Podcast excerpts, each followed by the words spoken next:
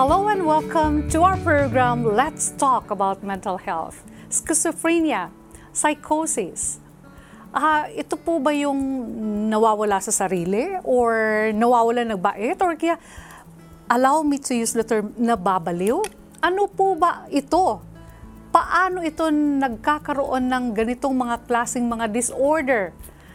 Ito po ang ating talakayan dito po sa ating episode. Ito po uli ang inyong lingkod, Lalaine Seron Alfanoso at makakasama po natin dalawang dalab- dalubhasa na medical practitioners. Ah, ang una po ay, um, siya po ay Doctor of Medicine, nagtapos ng Doctor of Med- Medicine sa UP College of Medicine and he graduated cum laude in BS Psychology at UP College of Social Sciences and Philosophy. Uh, nag-train po siya in General and Adult Psychiatry of Psychiatry and Behavioral Medicine ng UP PGH Department, Diplomate of Philippine Board of Psychiatry, member of Philippine Medical Association. Siya po ay isa sa pinakabisi noong Typhoon Haiyan because uh, he was a volunteer psychiatrist before.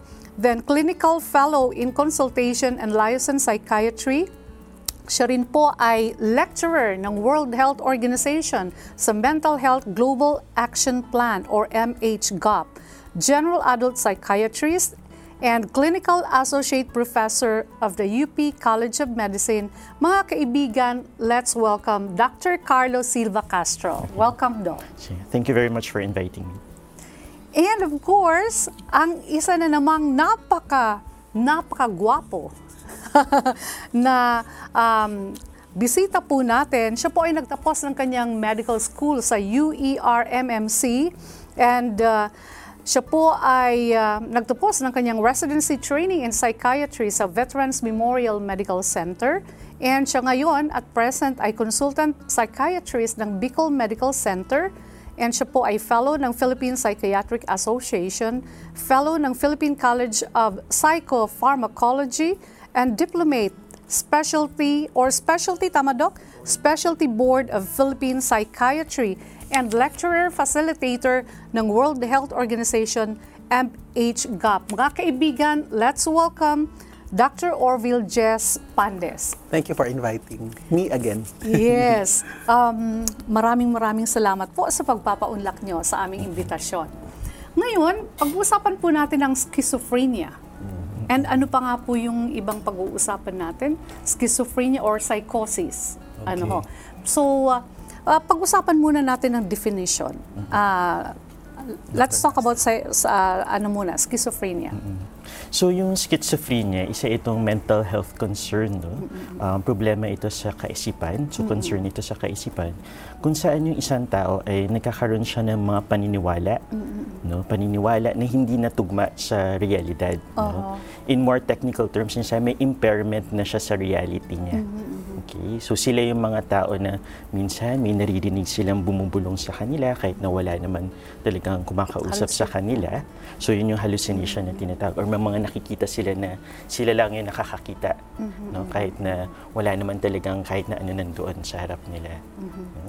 May pagkakaiba po ba ang, ah, ang schizophrenia sa psychosis? Okay.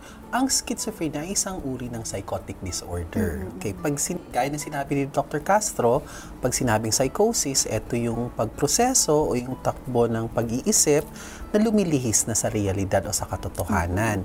Spectrum po kasi yung schizophrenia dis- ah, yung schizophrenia as a disorder, no?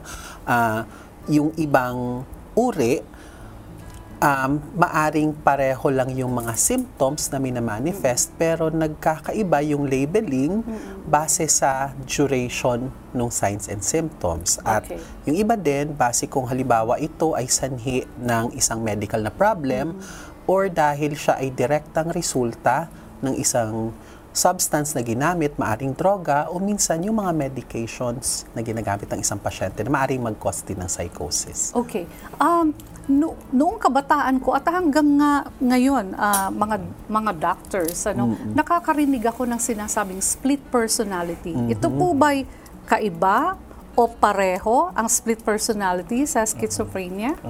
Um, yung old term na ginagamit nila yung ano, for schizophrenia, yung split personality, no?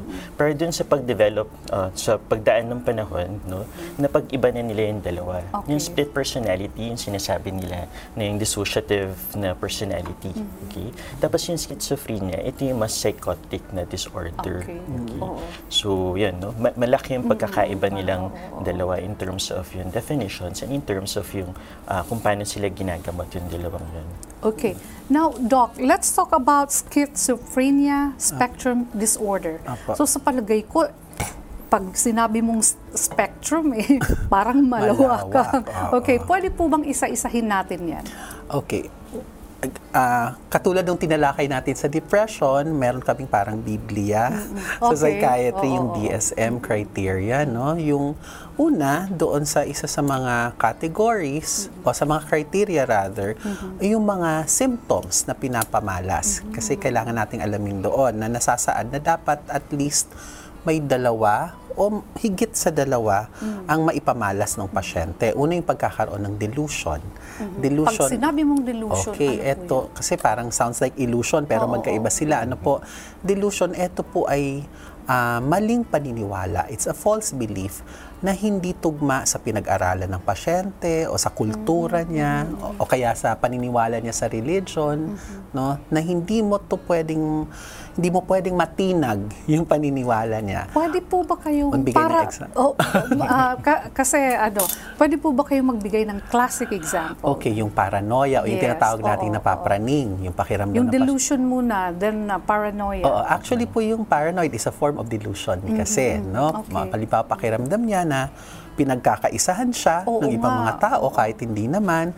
O parang pakiramdam niya may nagbabanta sa buhay niya kahit wala naman. O yung ibang mga pasyente nga sasabihin sa amin parang may camera po na Oh. nagmamatsyag sa akin o na umaaligid kahit wala naman po no?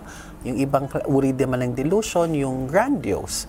Yung pakiramdam nila meron silang superpowers meron silang kakaibang misyon, no? Meron silang special na kapangyarihan o kaya bukod sa misyon, kapangyarihan o kaya tungkulin sa buhay. So, yun, yung iba, ano pang uri ng delusion? Ah, erotomanic, yung pakiramdam nila yung isang tao na may ma- mataas na katungkulan ay iniibig sila. Oh, so may okay, tendency silang oo. nagiging obsessed din Halimbawa doon kasi si- ganun yung Oo, yung presidente. Halimbawa, yung presidente, yung pakiramdam mo, si President Duterte ay in love sa inyo. Ay. Ganun. So, gagawa rin kayo ng paraan para ipapaniwala nyo rin yung iba Okay, na in love siya oo. sa inyo.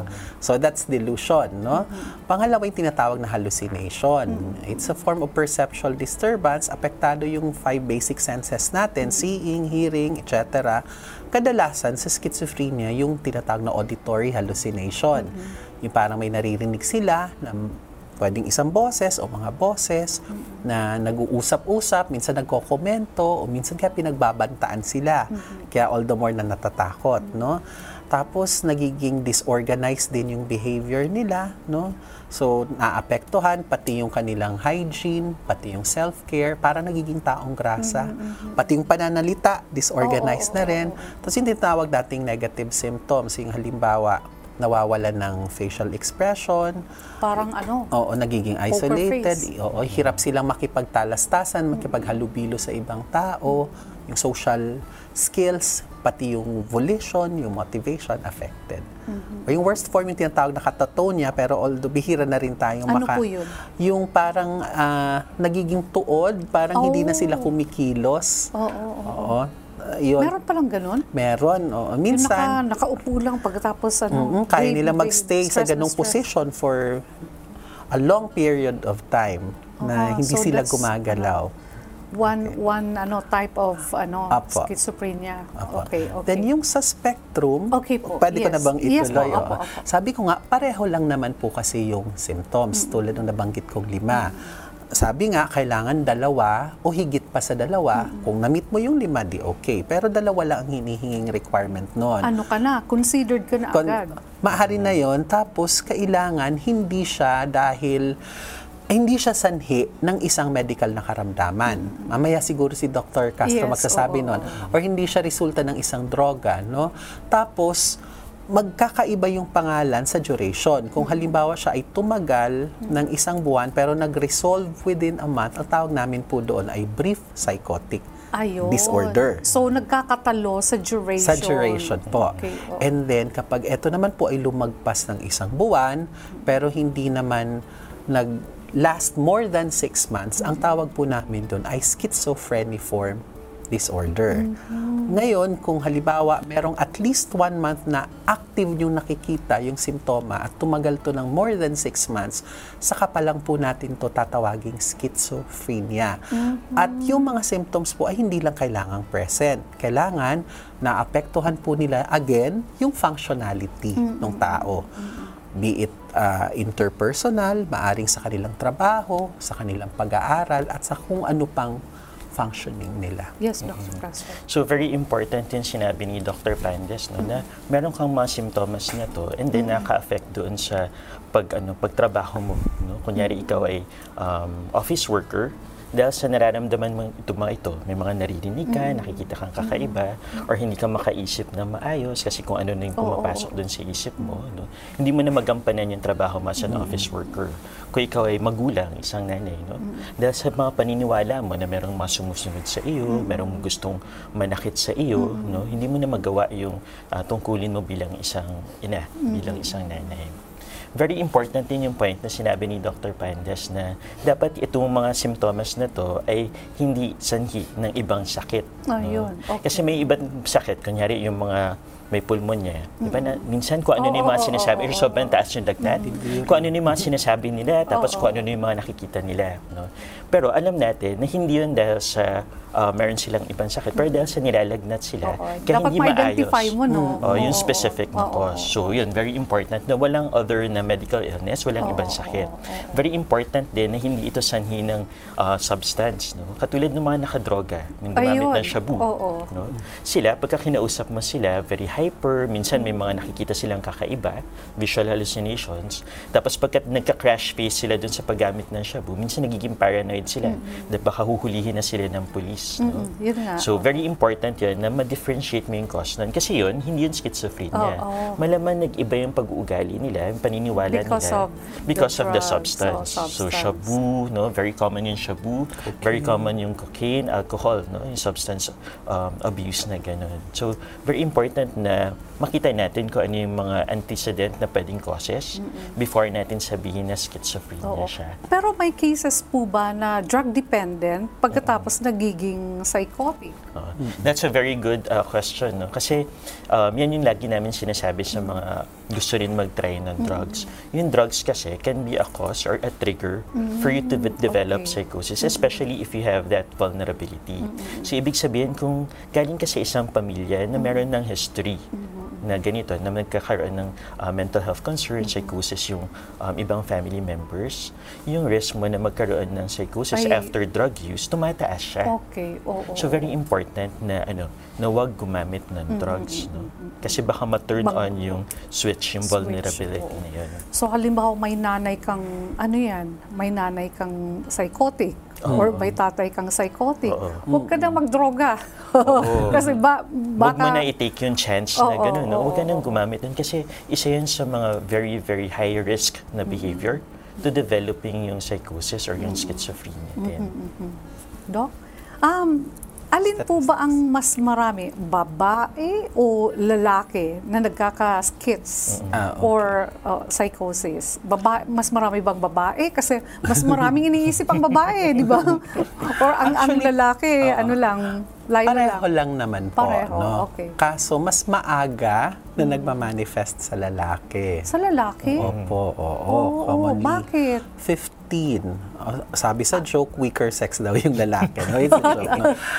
Well, yung kaya sa babae may tinatawag din na bimodal uh, distribution, dalawang phases sa buhay ng babae na pwede maging vulnerable sila. And estrogen has something to do with that. The female hormone na protective din siya initially. Protective factor yun ng Oo. babae. Oo, Dito initially. initially. Towards the menopausal, Ay, ganun?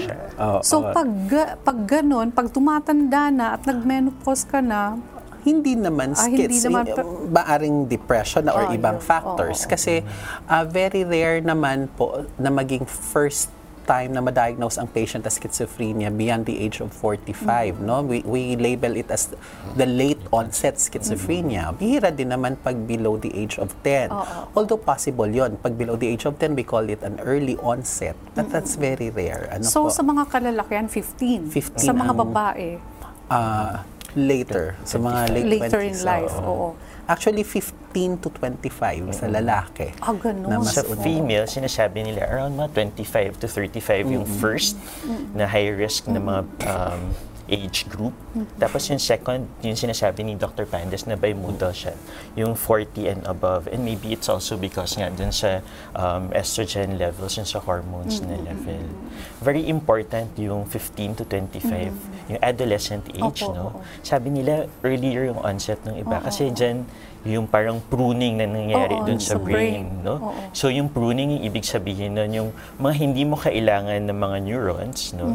Nawawala sila during adolescent. Minsan, parang nasusobrahan yung pruning sa iba. Ag- ayun. especially if very stressful yung environment during that age, no? Kaya nagiging very vulnerable sila to schizophrenia or psychosis. Ayun. Ano po ba yung mga factors, ah, risk factors, bakit nagkakaroon ng ganito? Okay.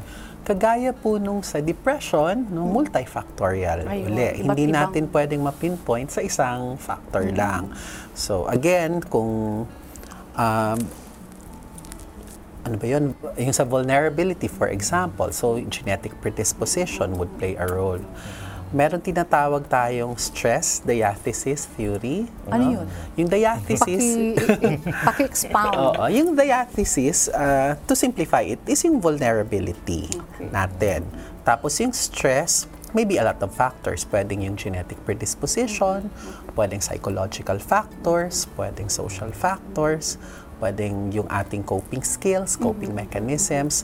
So, again, there should be an interplay between aha. These all of these Magandang, factors. ano yan, Oo, terminology. There should be an kagaya ng sinabi natin sa Oo. depression. So kapag sa pakikipagtalastasan nila sa isa't isa, Oo, doon nagkaroon ng problema, saka nagkakaroon ng onset nung disease, nung pagkakaroon ng psychotic disorder. So very important yung genetics, yung sinabi na ni Dr. Pandes, yung stress, no? Kung high level, very very stressful, no? Very stressful home environment, no? Lagi nag-aaway yung magulang, Oo. no? Laging um, hindi magkasundo, Broken no? family, Broken ano? families can be a risk factor, no? Sa school, kung lagi ka nabubuli sa school. Oh, yun, bullying. Tapos kung mababa yung self-esteem Esteem mo mo. rin, that can also play a role din doon sa um, development ng ano mental health na problems later on. No? Tapos sinasabi rin, yung very important yung point nyo kanina, yung substance use din. No? If you are, um, if you have a history of substance use din, mas tumataas yung probability mo na mag-develop din ng psychiatric disorder, no? such as yung schizophrenia. So kung gumagamit ng um, shabu, marijuana, no? gateway drugs such as yung alcohol din, tumataas din yung risk mo of yung developing um, psychotic problems, no? especially if you have the genetic predisposition. So multifactorial siya. No? Sabay-sabay silang nangyayari, no? itong mga causes na to. Dapat pala marami tayong protective factors sa ating mga anak, no? Pati na sa atin, no? Pag-usapan natin 'yan later sa Sige sa, po. sa sa next ah, next segment. So um Doc, ah, paano po ba nag-uumpisa ang sakit na ito? Yung takbo po ng sakit. Yes, okay, oo. kung paano una siyang namamasdan. Ah, may tinatawag po tayong prodromal phase ng schizophrenia, no? Kadalasan hindi siya specific eh. Ah, una napapansin na parang yung dating nakikipaghalubilo ay nagiging reclusive o ayaw nang makipag-interact sa iba. Tapos yung dati ay okay naman ang hygiene, parang medyo nag-uumpisang naging pabaya, no? Tapos parang yung iba naman ay ah, nagka, yung iba nga nagkakaroon ng nawawala ng interest. So parang napapagkamalan siyang depression. Kaya akala nila yung bata or yung yung pasyente ay depressed lang at that phase, no? Ah, kasi po yung ano, yung actually any psychiatric disorders for that matter, longitudinal po yung aming Okay. observation Opo. kasi maaring maaring magbago yung diagnosis over time. So maaring nung unang na nakita ng isang psychiatrist seemingly depression yung manifestation tapos habang kalaunan lang nag-umpisa na magkaroon ng hallucination o delusion saka pa lang nagiging clear cut na more on psychosis pala siya. And then yung may active phase and residual phase, Dr. Castro, ano yon? Uh, yung active phase, yun yung nagkakaroon sila ng mga certain na mga um, hallucinations, Naririnig. na mga naririnig Kita. na kung sila lang nakakarinig, nakakita ng sila lang nakakita. No? So yun yung active phase. No? Yun, dun sila yung parang ang hirap na nilang kausapin, kung ano na yung mga sinasabi nila, or may mga kilos sila na hindi mo maintindihan, na hindi na logical. No? Magsusuot na maraming layers ng damit, no? kakain ng kung anong oras, no? um, or kaya pupunta, maglalakad, magpupulot ng mga kalat, no? yung mga disorganized na behavior. Yun yung active phase na tinatawag nila. Pagka ginamot na sila, usually, umaayos. no? Kasi may, meron naman tayong mga treatments na ngayon. no? Although there's still a long way dun sa treatment natin ngayon, they can uh, be treated. no? At yun yung tinatawag na residual phase. Pagka Okay. nabawasan na or um, nawala na yung mga ganun na mga symptoms nila. Yung nakaka, nakausap na sila ulit, no, nakakatrabaho na sila ulit. No? Although kailangan nila mag-maintain ng treatment. May maintenance na sinasabi. Usually nagme-maintain Oo. sila ng treatment. So, mamaya po, ah, yes, Doc. May Um, idadagdag ko lang dun sa prodromal phase, no? Kasi yun nga, yung sinasabi nila, yung medyo mukhang depressed, no? Oo, Yung kaya napapagkamalan tao, oo, tuloy na, na may okay depression, lang yan. Oo, oo. depression sila. No, Oo. pagka dinala mo sila sa doktor. Isa rin dun sa mga nakita nila sa pag-aaral is yung meron silang cognitive difficulty. So, ibig sabihin Mm-hmm. Nito, nahihirapan sila sa school. Oo. Nahihirapan sila mag-cope doon sa school. No? Slow learners, kumbaga. very slow na learners, no? Tapos meron din difficulty doon sa pakikitungo sa mga kaklase, no? Meron din silang uh, social cognition na difficulty, no? Ayun. So, yun yung kailangan natin bantayan doon sa mga bata pa lang kasi gusto natin na makatch ito early on, no? Kasi sinasabi nila na pagka na-treat mo siya early, mas Pwede maganda yung nagiging um, kinabukasan nila. Kasi yung first episode, yung active phase, sinasabi nila, um, around five years na yan, no, na nag, meron na yung pasyenteng yan, bago siya magkakaroon ng active na Ayun, phase. oo, So, kailangan natin maging um, Dapat uh, aware vigilant, tayo, oo. aware, dun sa ganun ng mga risk factors dun sa mga bata. Yan, very important na alam ito ng mga teachers din Oo, natin, kasi sila yung Ayan, mas nakakasama oo, ng mga bata no, sa school at nakakapansin din. Very important din yung role ng mga caregivers na babantayan no, habang Mm-hmm. Yung mga lumalaki yung mga bata. No. Dapat very keen pala tayo, ano? Yes. Keen observer. So Oo. very, nga, sabi nga ni Dr. Pandas, longitudinal yung pagtingin natin sa kanya. Hindi lang doon sa first episode na mararamdaman niya yung mga symptoms ng schizophrenia, kundi pati doon sa pagkabata. Sabi pa nga nung iba, dapat nga magsimula ka sa pagkabuntis pa lang, no? pagbubuntis, eh inaalagaan mo na. Paano? Okay. Paano natin alagaan ang ating mga anak si- sa, simula pa sa sinapupunan? mga lalaki kayo pero being, being a psychiatrist, eh, Yung emotional state ng mother, for example, Ah, during pregnancy, yun, ano? oo, may role yon sa ano sa kung paano niya maapektuhan eventually yung fetus. The lifestyle of the mother during pregnancy, Oo. lalo na kung yung mother nagtitake ng mga substances of abuse, kung nagsusmoke, kung nagtidrink or nagtitake ng mga any illicit drugs. Ah, inaalam din namin kung yun mapagbubuntis niya, planado ba yun? Ayun, or- Oo, wanted ba? Or planned? Kasi kung halimbawa, or out of wedlock. Oo. So, naka, nadidepress yung, yung babae. or baka inattempt niyang i-abort yung bata, unwanted yung pregnancy. Does it affect okay? May mga pag-aaral na nagpapakita na may effect yon later on Talaga? doon sa fetus pag lumaki sila. So napakaganda ng ano ng point na sinabi nyo na yung yung mental ano yan capacity emotional state ng nanay importante importante kung ah, me- meron pang nasa sinapupunan because it will affect later on yung ano yung baby niya. Yes, Doc. Very important din yung nutritional status ng Yes, mothers, oo, no? oo. Na they are eating very well while they are pregnant. Kasi doon nadidevelop yung Ayun. brain, no? Naku, napaka-importante talaga um, nun. So, paglalaanan natin yan ng panahon, Doc. Yung, yung nutritional, ano, yung dietary requirement ng, ng mother para magkaroon ng magandang estado ng kaisipan ang, ang bata. Pero, tatalakayin po natin yan sa pangalawang segment. So, maraming maraming salamat Dr. Panles and uh, Dr. Castro. Mga kaibigan, wag po kayong aalis. Magbabalik po kami dito po sa ating program, Let's Talk About Mental Health.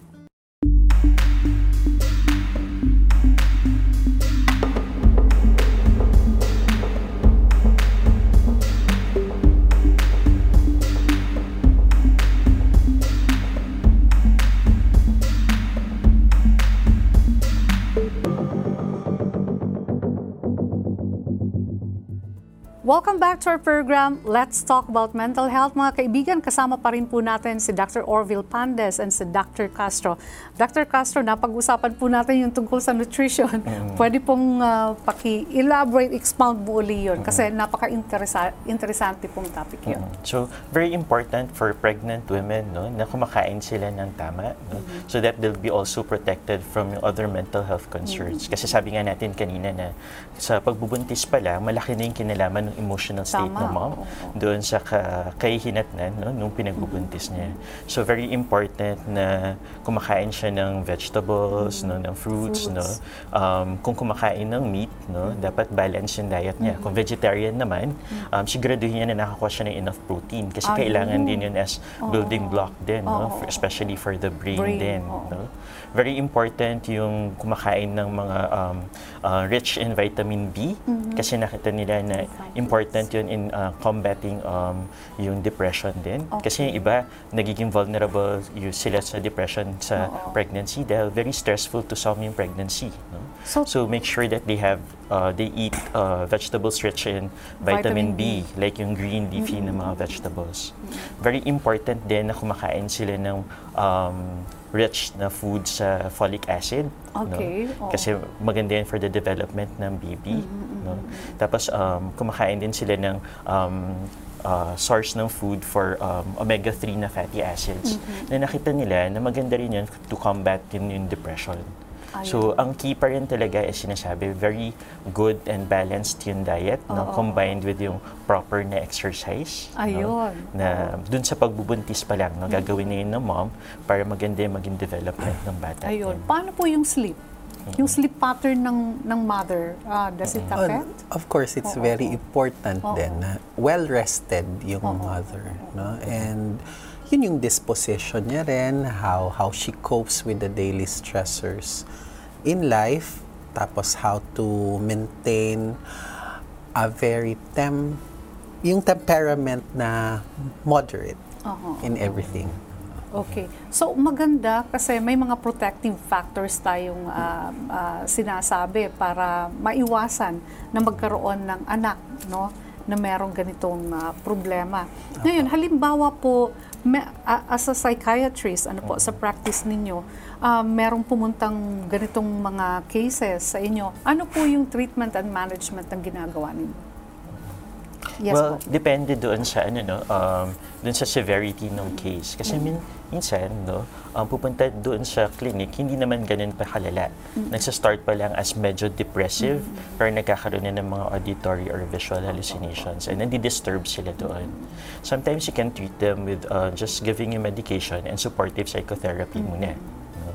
Pero there are times that there are cases naman na very severe na mas lalo na sa ating Pilipino, no? Very uh, high yung threshold kasi natin Oo eh nga. before going to a doctor. Ang iba pupunta sa doktor Pag pagka ano na, malala na. malalang malala Oo, na. pagka nananakit na yung pasyente, no, sinasaktan na niya yung sarili niya or sinasaktan niya yung ibang mga tao, no, dun, so doon na pupunta sa ano sa doktor. So for those kinds of uh, patients, no, they might need some um, inpatient no, admission in a hospital Okay. no, to better manage them no, para mabigyan ng gamot, no, maalagaan sila na hindi nila saktan yung sarili nila at hindi rin manakit ng ibang tao. Oo. Mga ilang um, ilang weeks ba o ah, meron kasing nagsasabi na once you're a mental mental patient, you will stay in the hospital forever, mental hospital forever. Ah, okay. How true is that, Doc? Yun po yung mga nangyayari in the past when there were very few options ng medications. But like right now, we have uh, better armamentarium, so to speak. Mas madami na kaming pwedeng gamitin ng mga gamot, not just to address yung hallucination and delusion, pati yung quality of life nila nag improve. Kasi yung pat, nag-i-improve pati yung pakikipag-interact nila sa ibang tao, bumabalik yung kusa na gumawa ng mga bagay, pati yung hygiene nag improve for example. So, ang thrust ngayon is not institutionalization anymore. In fact, as early as the late 60s or early 70s in America, they started deinstitutionalizing. Uh, nire-reintegrate na po, hindi lang sa family, but Okay. to the community as well. And in fact, we kaya nga may occupational therapy din as intervention kasi we can also teach them to become functional again tapos pwede rin po sila mag-undergo ng mga livelihood programs for them to be able to to fend for themselves so to speak or for them to to have a job. Para kaya naman nilang tustusan yung mga ah, basic na gastusin para sa kanila. Ayun. Maganda yun, ano? So, nasa loob sila ng institution, may livelihood livelihood May program. OT program. Oh, okay. Very, oh, interesado tuloy ako doon. Siguro ang mga televiewers natin. Apa. So, sabi nyo, um, inside the facility, men- mental health facility, may iba't ibang activity. Ano Apa. po ba yung mga iba't ibang activity na ginagawa sa sa facility? For example, no, in our hospital, no, where I work sa PGH, no, very important yung milieu therapy na tinatawag Milieu, namin. Oo. okay. So yung ibig sabihin no, yung dun sa ward namin, dapat healthy yung environment niya para maging much better yung pag-recover ng patient, much better, much Pag sinabi faster. yung healthy environment, ano ang ah, paano Ano ibig mo? sabihin Oo. nung healthy na Oo. environment?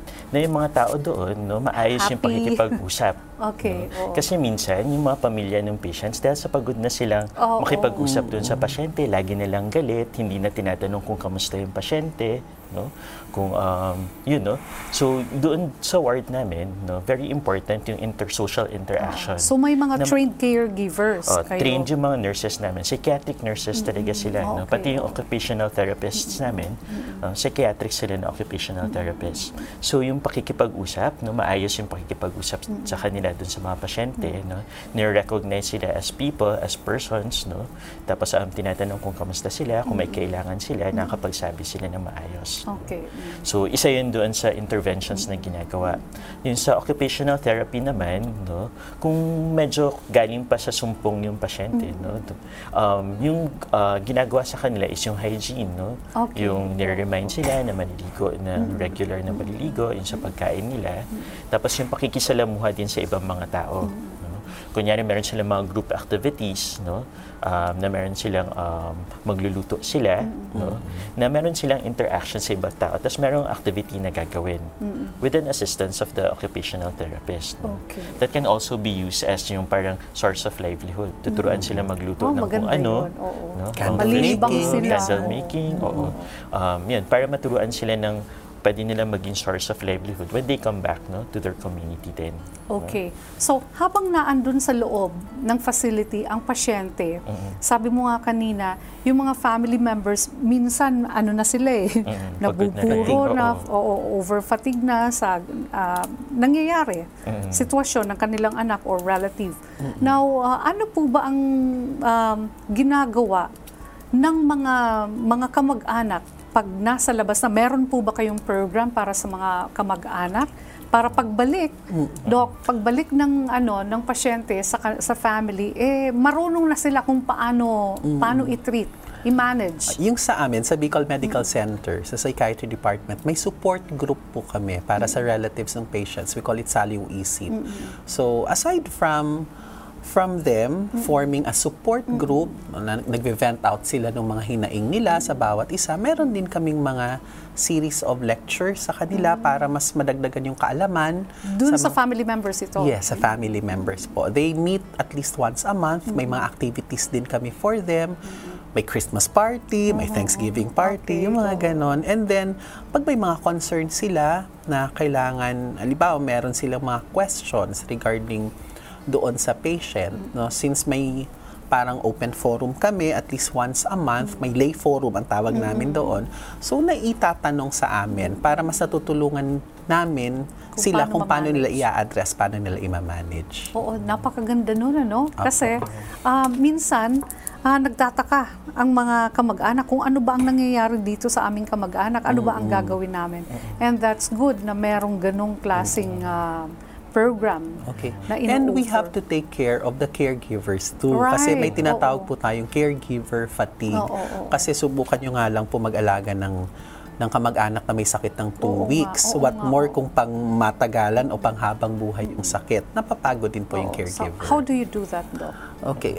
Minsan baka kailangan ding i-therapy yung Ah, relatives. okay, Oo, dahil meron nagkakaroon na rin sila ng psychiatric Oo, problem baka, of their baka own. na Yes. itatransfer na sa kanila Some of them mga... would get depressed or Oo some of nga. them would be anxious too. So they need help. So ma-identify namin agad-agad. Oo. so, paanong anong klaseng therapy po ang ah, binibigay nyo sa inyong mga sa mga kamag-anak? Oo, sa mga kamag-anak, um, usually, no, pagka nag-follow up kami ng patients, no, um, kasama yung mga kamag-anak so that we can also talk to them. no. Um, very simple yung uh, problem-solving skills. No? Okay. Kung meron sila na-encounter na problem na nahihirapan silang to deal with the patient, kunyari ayaw uminom ng gamot. No? So we try to give them some ideas no, on how to deal with that kind of problem. Kaya kunyari masungit yung pasyente, hindi nila alam kung paano i-approach. No? So ipoprocess namin sila dun sa simple problem-solving skills. So isa yung supportive na psychotherapy doon. Um, very important din yung family support group. No? So aside from yung psychoeducation, yung lecture type, no, it also becomes a venue for them to share their own experiences with each other. Kasi sila yung mga nag-aalaga ng halos Sharing. pare-parehas yung kanilang inaalagaan. So, dun sa group na yon, they can share yung experiences nila on how they cope Oo, no, and how they deal with yung uh, problems with the encounter nila with everyday taking care of the um, of their patients. no? Patients, oo. So, sa pamamaraan na yun, natututo sila kung paano nila i-deal with yun. And the act of actually sharing, no, nakakagaan yun ng loob, especially sa ating mga Tama. Pilipino. Oo, oo, no? oo, na nakikita natin na merong mga nakakaintindi at ah, ganun din pala yung Oo. nararanasan. Hindi lang pala ako yung nahihirapan sa pasyente, hindi lang pala ako yung napapagod Oo. at minsan Marami naiinis pala na. kami. So yung ganyan na attitude, nakakagaan din siya ng loob, nakakapanlakas din siya ng loob. Oo, oo. So that's very, very important na form din ng Ayun. group therapy, ng family Yeah. support group. I'm glad to know na meron tayong mga program na program na ganyan. Ano ko. So um, Doc, um, ang isa pang misconception ano um, ang akala nila pag dinala sa ano yan, pag binigyan nyo ng gamot, kaya nga marami ang ayaw magpaggamot kasi pag uminom raw ng gamot, eh, bak- baka magiging robot or kaya baka tumaba ako or pumuyat ako. Ah, okay. Yung nagro-robot po, yung tatawag namin doon yung Parkinsonism or extrapyramidal symptom. Ah, masyadong technical. Basta ibig sabihin po, isa siyang ano, adverse reaction. Pero kadalasan, ito po ay doon sa mga makalumang gamot pa. Okay, Okay? Ngayon po sa MHGAP program, ang DOH meron silang medical access, medication access program, no? Yung mga kahit yung mga makabagong gamot na may less side effect kasi hindi naman totally walang side effect ang Okay. gamot na nagiging ano na rin ah, ang DOH po ngayon sinisiguro nilang accessible na po ito sa public kasi ang nagiging problem kadalasan, oo nga, may mga available ng gamot na less ang side effect, mahal naman. Oo, But with this program ng DOH, they make it more affordable to the relatives. So yung mga makabagong gamot ngayon, maliban na lang siguro kung napakataas ang dose na ibigay mo, maari pa ring mag-robot, pero in general, nababawasan or wala. Walang ganong pagro-robot na Bakit complication. nagro-robot? Okay. ah kasi na, ikaw. Bakit nagro-robot? Oo. Isa yun dun sa mga um, tinatamaan kasi na neurotransmitter nung gamot namin Oo, ah, para mawala yung mga simptomas nila. Pagka masyado ng marami na natamaan na neurotransmitter na ganun, doon medyo tumitigas Ah, yung kaya katawan. naman, Oo. So sa makalumang gamot, yung sinaunang gamot, mataas yung mga side effect nila na ganun, no? yung paninigas, yung Parkinsonism na sinasabi ni Dr. Pandes. Pero dun sa mga na-develop nila ng gamot na mas Ngayon, makabago na, oo, wala lesser na. na. Meron pa rin konti, pero lesser na siya. No? Okay. Na, na side effect, no? katulad ng sinabi ni Dr. Pandes. Oo. Pero yung sinabi mo na tumataba, Tumataba. Oo. totoo yun. Ah, ka- bakit Oo. po? Yun naman po yung effect ng mga makabagong gamot, no? Kaya Hindi na nagro-robot pero tumataba. Actually, hindi lang taba. We call it metabolic syndrome, no? Okay, Hindi lang oo. yung blood sugar affected, even the cholesterol level, among others. So, kaya doon papasok yung healthy lifestyle. Now, we have to give emphasis on the healthy lifestyle pa rin. Na they have to exercise, they have to uh, observe and adhere to healthy diet, no? And then, ano pa yun? S- On our part, we need to monitor them regularly doon sa mga metabolic parameters and we need to educate them also. Kasi, syempre, ang concern namin, hindi lang naman yung mental health issues nila. As doctors, since Oo, doctors pa rin kami, we need to treat the patient in a holistic manner. So even their physical health, we need to make sure that they're okay in terms of their physical health. Okay. Um, ah, yung question ko, always na sinasabi ko, kung ang spiritualidad po ng isang tao nakakatulong, Doc, ah, pareho po kayo, pwedeng sumagot. Sa, sa case niyo po, kasi as a, as a doctor, meron po bang ah, pagkakataon na because ah, they are closer to God, they read the Bible, they pray, eh, nababawasan? It Yes. helps them cope of course with with the stressors no? Sabi sinabi nga dun sa na, mga naunang interview natin dun sa last episode na prayer for example is a form of meditation. It can relax you. Tapos with you knowing that you have a relationship with a higher being so yung confidence mo yung self-esteem mo can be addressed by that. Not looking at it kahit dun sa spiritual but on the immediate effect emotionally. Tapos sabi ko nga going to church is Yes, oo. is a, is an act of fellowship and fellowship in itself is a support system. However, yun lang kasi minsan reserved kami magtakal ng spirituality. In some cases, for example sa schizophrenia, halimbawa, ang delusion niya siya ay si Heso Kristo. Manalangin kayo sa oo nga, or ang delu- ka- kapag ang theme for example ng deli- delusion niya ay religious or something that's related to a theological figure or whatever, hindi muna kami masyadong hindi namin Nag-hands-off muna challenge kayo. yun or hindi namin all the more na ini-expose yung pasyente doon kasi instead of it being therapeutic, baka mas na-agitate or na-aggravate So yung case-to-case patient. basis. Case-to-case basis pa Pero rin po. most of the time siguro, yung, kasi sabi nyo nga, ah, yung pasyente hindi na nakaka-discern. Mm, ng reality. So, o ng Oo. reality. So siguro, yung family as a support group, gawin yon na, na regular, mag-pray. Kahit, kahit ayaw man nung, nung pasyente, but at least nakikita kayo na you come together and pray for him. Ano? Okay. So, um, yun pong uh, me- may mental health rights ba ang mga ano mga patients? Ano po ang mga rights nila being a patient? So, um, very, very important yung question mo, no? especially since we're dealing with yung isang vulnerable na population. So, ibig sabihin natin doon na vulnerable sila is, sila yung mga Susceptible parang sila. susceptible, yung nawawalang, hindi sila masyadong pinapansin, mas lalo na't meron silang uh, mental health concerns, mental health problems. No? So, in terms of yung rights, meron silang rights. No? Kakapasa nga lang nung ano, mental, Mental health, health oh, uh, law na, mental health bill. No? Um, doon, just to protect their rights. Kasi isa sila doon sa mga pwedeng um, yung rights nila ay na, na underestimate. So, kailangan nila ng special na law para doon. So, ang mga rights nila ay tulad din ng rights no, ng isang um, typical na, na human rights. Meron kang right na access dun sa health. No? Very important Access yun to na healthcare. Oo, access to healthcare. No? Yun yung very important na sinasabi ng mental health law. Na pagka pumunta sila sa isang ospital, kailangan bigyan sila ng sapat na pangangalaga. Tama. Meron din silang rights to um, to decide then for themselves to a certain degree din. Oo. And to very a certain important. degree, kasi mamaya niyan, mag-decide siya, eh, wala na nga siya. Wala siya sa tamang eh. pag-iisip. Pero sinasabi din dun sa mental health law na dapat mag-assign din siya. Na just in case magkaroon ng mga situations na mahirapan siya mag-decide, meron din certain people na pwedeng mag-decide Ah, para sa kanya. no? So, Ito dapat ay- alam niya agad, no? Yes. Na so- something might happen in the Oo. future. So, I'm assigning my my daughter or my husband. Okay, oo. Tapos, um, so, yun yung isa, no, na kailangan i-protect yung mga rights nila. No? Kasi hindi ibig sabihin na meron kang schizophrenia, ay wala ka ng karapatan Tama, mag-decide oo. for yourself. Ang iba nga niyan, Doc, eh, ang alam ko, uh, chine-chain, they are being chained. Ayun. Oo, eh, nilalagay sila Sa ah, cage. Oh, sa cage. Oo. I've seen cases like that no when I went to especially dun sa more rural areas Opo, no. Pagka tiningnan natin siya in the superficially, Mm-hmm. Parang sobrang ano ba naman klaseng pamilya yan na kinikage nila at um, chinichain nila yung kamag-anak nila. But then when you talk to them, no, Wala makikita mo na wala silang iba kasing paraan.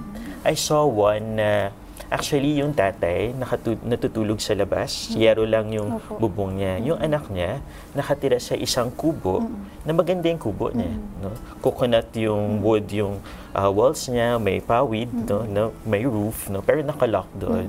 Mas maganda pa yung tirahan ng anak niya sa, Kaysa- kaysa sa kanya. Pero sabi nga niya, kasi ito lang ang alam ko na paraan para mapal- maalagaan ko siya. ano? Oo, kasi pagka binuksan niya yung pinto, lalabas at pwedeng makapanakit ng ibang tao. At ang mas takot niya is masaktan yung anak niya. So, yung ang, ang, ang central message nga nun sa akin is, huwag natin sila i-judge na agad-agad. Right, alright, oo. no? Kasi there's a story no, behind that picture din. Na it also speaks of yung access din to healthcare no ating mga ano kapatid dun sa rural areas no, Oo. na very important. So, so sa ganong sitwasyon, Doc, na walang ibang alter, alternative option yung yung ah, yung parents kundi ang itinak itanikala or i-chain or i-cage. Ano po yung ah, maibibigay yung recommendation sa sa mga mga magulang? So, yun yung ating um, isang aim ng MH Gap din, yung ginagawa na lectures, yung how to deal with yung simple na mental health concerns. No? Tinitrain namin yung um, MHOs, nurses, no? and even yung iba, nagawa namin dun sa barangay health workers, no? para ma-report doon sa doktor no? or sa mga nurses na may ganitong case and mabigyan sila ng ah, lunas. No? Kasi pagka ginamot naman sila, nabigyan ng gamot no? at napakain na maayos, nakausap, they can be more functional na hindi mo sila kailangan i-chain para hindi sila mag manakit ng sarili o manakit ng ibang tao. Dapat makita yun ng mga tao eh. No? Para maniwala sila na, ah, basta bigyan natin sila ng gamot at ipakausap natin, gagaling at ah, may magagawa pa sila. No?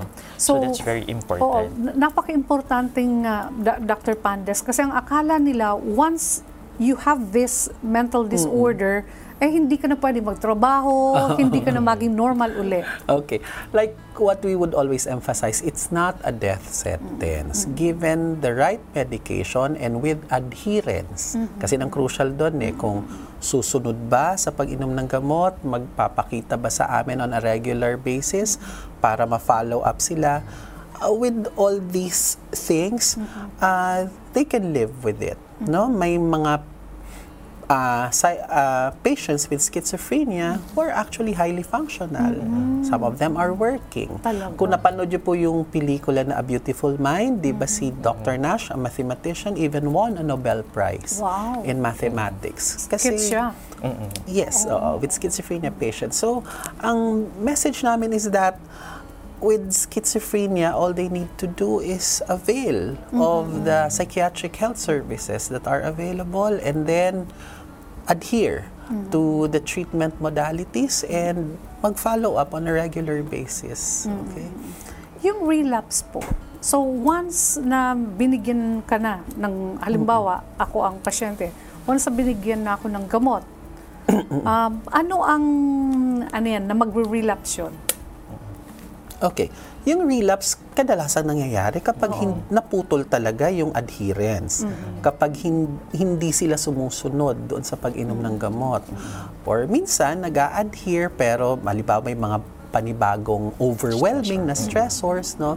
Kaya nandun yung importance ng follow-up. Kasi magtitimpla kami, mag adjust Oo ulit kami nga. ng dose. Kasi ang akala nila, magagamit, ah, pwede, pwede lang ang ano nito, natural remedies. Ay, opo. So kailangan, kailangan talaga, Doc, pag merong ganitong klaseng sakit, pupunta talaga sila sa psychiatrist. Um, even no, dun sa mga um, alternative na medications, no, complementary medicine, um, hindi ganun kaganda yung evidences nila eh, as effective yung uh, medications nila with yung schizophrenia. Kaya dito talaga, um, yung western, yung allopathic medicine, no, very important. Iinom talaga sila ng gamot para umayos sila. And yung environment, no, Oo. yung family support, very, very important din yan. Ayun. It is a must. Oo. Ika nga. It is a must na mag um, na uminom sila ng medication. Okay, thank you so much. Any eh, any uh, parting words, uh, Dr. Pandes? Okay, like we always say, uh, psychiatric treatment is available, no? Psychiatric services in our country may be limited but it's available so all you need to do is itapo nyo yung stigma, wag niyong ikahiya, no? Kailangan pong mabigyan agad ng lunas and then once treated, adhere to the treatment modality dun sa medication to prevent relapse para mas mahaba-haba po yung remission, no? Yung phase na walang sumpong. Dr. Castro. Siguro yung um, gusto ko sabihin din sa viewers would be yung warm and supportive na environment, no, na family environment, no, very good relationships, no, can make a difference dun sa course ng schizophrenia. So, um, and, and to any mental health disorder in that case, no. So, have a very good home, eat right, no, um, exercise well, no. That can be very, very good protect- protective factor for you, no, for Okay. mental health problems. Thank you so much. Maraming maraming salamat po sa inyo, Thank Dr. Pandas and for Dr. Dr. Castro. Mga kaibigan, kung ano man po ang sitwasyon nyo sa mga panahong ito, always remember there is always hope for those who submit to His will and power. You don't have to struggle alone because God is always there. Ito po pala, please read this book, The Power of Hope. Marami pong magagandang mga nuggets of information na matatagpuan dito. Maraming salamat po. Ito po uli ang inyong kaibigan, Lalaine Saron Alfanoso. Thank you so much.